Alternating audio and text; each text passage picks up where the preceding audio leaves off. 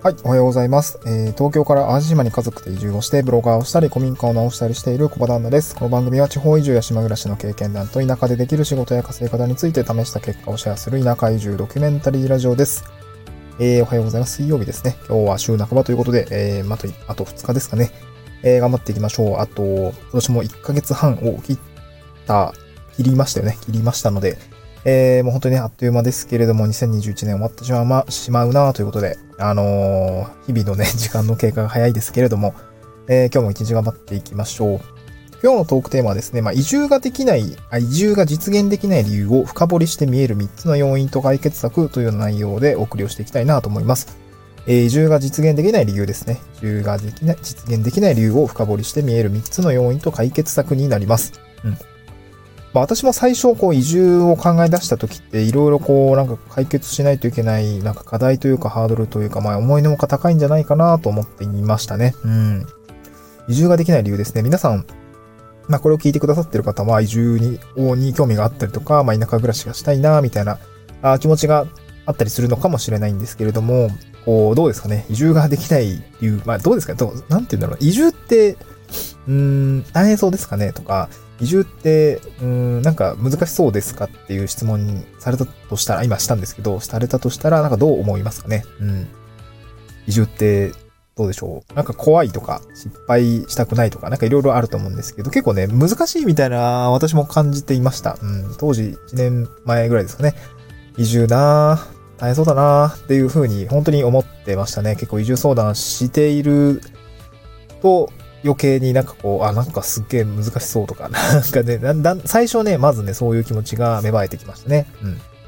で、移住ができない理由、まあ、移住が実現できない理由って何なのかっていうと、なんか多分、一番最初に感じたのは、なんか失敗したくないなって思いがすごい強かったです。私の場合家族がいたし、子供もいて、失敗できた、失敗したくないなーっていう思いがすごく強かったです。その、で、ちょっと不安だなっていうのもありましたね。で、なんで失敗するのが不安なのかっていうと、やっぱりその、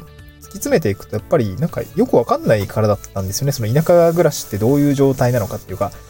自分が住んでいない未知の、未知の場所に生活拠点を移すっていうことそのものがそのまま、そなんかよくわかんないんですよね。これ都心部生まれ、まあ私新潟生まれ、青森で4年す、まあ新潟で20、18年か。住んで、えー、青森で4年住んでっていう感じなんで、まあなんか田舎の雰囲気というか田舎暮らしの状態、まあ車が必須だよとかそういう話はね、なんとなくこう理解はしていたつもりだったし、まあ別に、その後東京で仕事をしていながら7年ぐらい東京で暮らしてたんですけど、まあ別にこう、実家にも帰ったりもするし、なんて言うんでしょうね。なんか、そこまでは田舎に抵抗感あったわけではないですが、まあ生活の拠点をね、えー7年東京にいたので、まあ、ごそっとこう家族と一緒にこう、田舎暮らしをするっていうのがあんまりこうよくわかっていなかったところも正直ありました。なんか難しいなっていう、難しいというか、なんか、なんて言うんでしょうね。本当によくわかんないから不安みたいなところもありました。うん。ま、こういうこと、な、なんだろう、こういうふうに、こう、移住が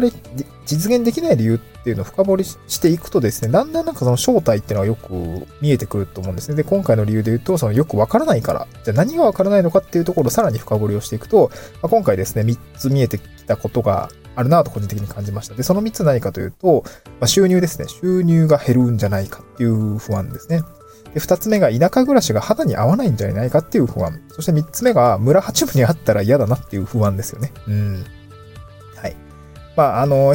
最初の一つ目、二つ目は個人、あの、自分に降りかかってくるものだ、自分に降りかかってるというか、自分の感覚ですよね。収入が減ったら嫌だなっていう感覚と、田舎暮らしが肌に合わないなっていう感覚。そして三つ目は、外的な要因に関する不安ですよね。うん。これちょっと一つ一つ深掘りをしていきたいなと思います。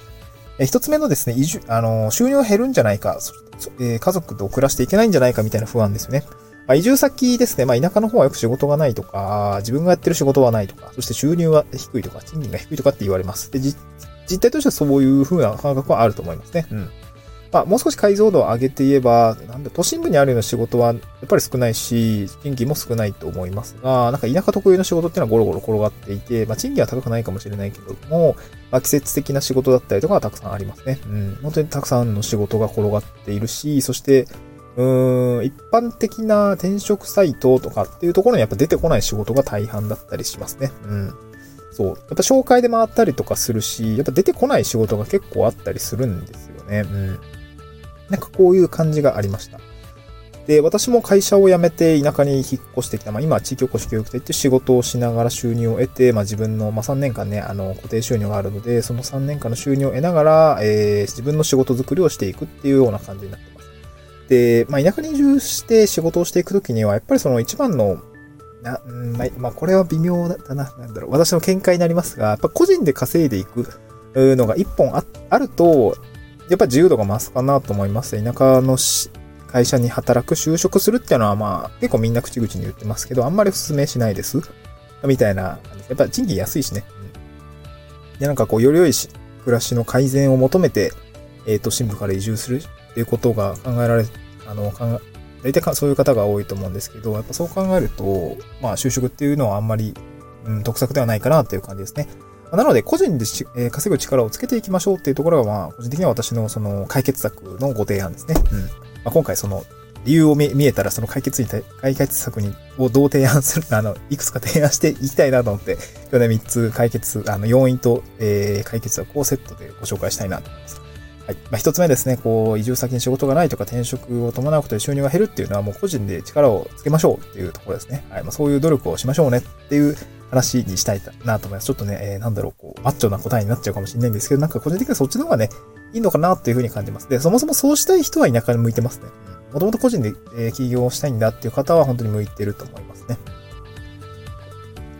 で、二つ目ですね、田舎暮らしが肌に合わない、合わないんじゃないかという不安ですね。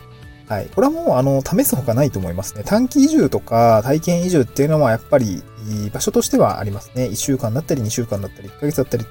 あのー、私の住んでる淡路島も体験移住、短期移住みたいな、まあ、2泊3日からできるのかな。えー、まあ、2泊3日だとね、旅行みたいになっちゃうかもしれないんだけど、まあ、あのー、やっぱり体験は大事なので、まあ、少しずついいんで体験をするのがいいかなと思いますね。あとは二段階住ですね。やっぱりここはおすすめですね。最初に都心部の、その、あまりこう、生活環境、生活環、えー、都心部との生活環境変わらないような市街地に住んで、そこからね、あの、なんかいろいろこう、地域を見て回ったりとか、紹介をづてで、あ、この中になんかいいねとか、雰囲気いいねとか、あお家が余ってるとか、そういう話を聞いて、じゃあ実際にこう、通いながらあやってみるのがいいかなと思いますね。うん、私も今この二段階住になっておりますと。であと、田舎暮らし田舎暮らしとは何ぞやなんですけど、やっぱ虫がいるよとか、仕事、外仕事があるよみたいなところはやっぱ、まあ、畑仕事とかね。あの、そういうのは、えー、肌に合う合わないっていうのはやっぱりやってみないとわかんないですね。実際ね、虫、私なんとなく苦手なんだよなそう、なんとなく苦手なんだよなで言ったんですけど、実際ね、寝てる時にさ、あの、腕にムカデが張ってたら、それはもう飛び起きて 飛び起きて、めちゃくちゃ鳥肌立ったし、寝れなかったですね、その後は。もう怖すぎて。そう、なんか、一時ツイッタイムラインを荒らしてしまったんですけど、それで めちゃくちゃ騒いでましたね。なんか、友達には、まあ、うるせえよ、みたいな言われましたけど。